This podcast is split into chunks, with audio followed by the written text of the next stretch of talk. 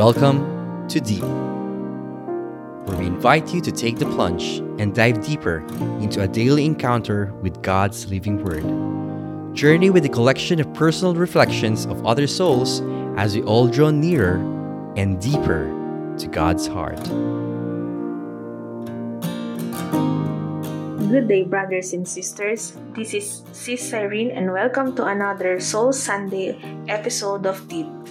Join me as we read and reflect to the Gospel of God according to Luke chapter 16, verses 19 to 31. There was a rich man who used to dress in purple and fine linen and feast magnificently every day. And at his gate there used to lie a poor man called Lazarus, covered with sores, who longed to fill himself with what fell from the rich man's table. Even dogs came and licked his sores. Now it happened that the poor man died and was carried away by the angels into Abraham's embrace. The rich man also died and was buried. In his torment in Hades, he looked up and saw Abraham a long way off with Lazarus in his embrace. So he cried out, Father Abraham, pity me and send Lazarus to dip the tip of his finger in water and cool my tongue, for I am in agony in these flames. Abraham said, My son, remember that during your life you had your fill of good things, just as Lazarus his fill of bad. Now he is being comforted here while you are in agony. But that's not all. Between us and you, a great gulf has been fixed to prevent those who want to cross from our side to yours or from your side to ours. So he said, Father, I beg you then to send Lazarus to my father's house, since I have five brothers, to give them a warning so that they do not come to this place of torment too. Abraham said, They have Moses and prophets, let them listen to them.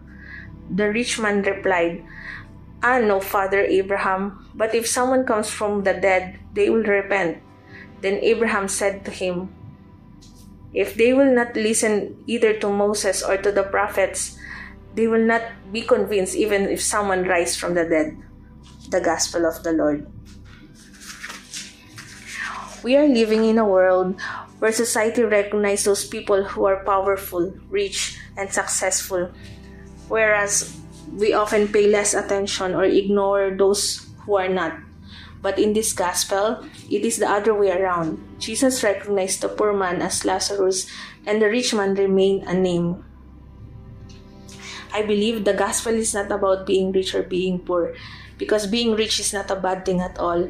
I always believe that God wants us to be successful in whatever we pursue in our life. And at the same time, being poor doesn't guarantee that we already have a place in heaven. It is about how we treat other people no matter what status we have in our life. The rich man, as described in the gospel, has everything he needs and much more, and yet he failed to look after those who are in need and share his blessings. Most of the time, the blessings we receive are really not for us.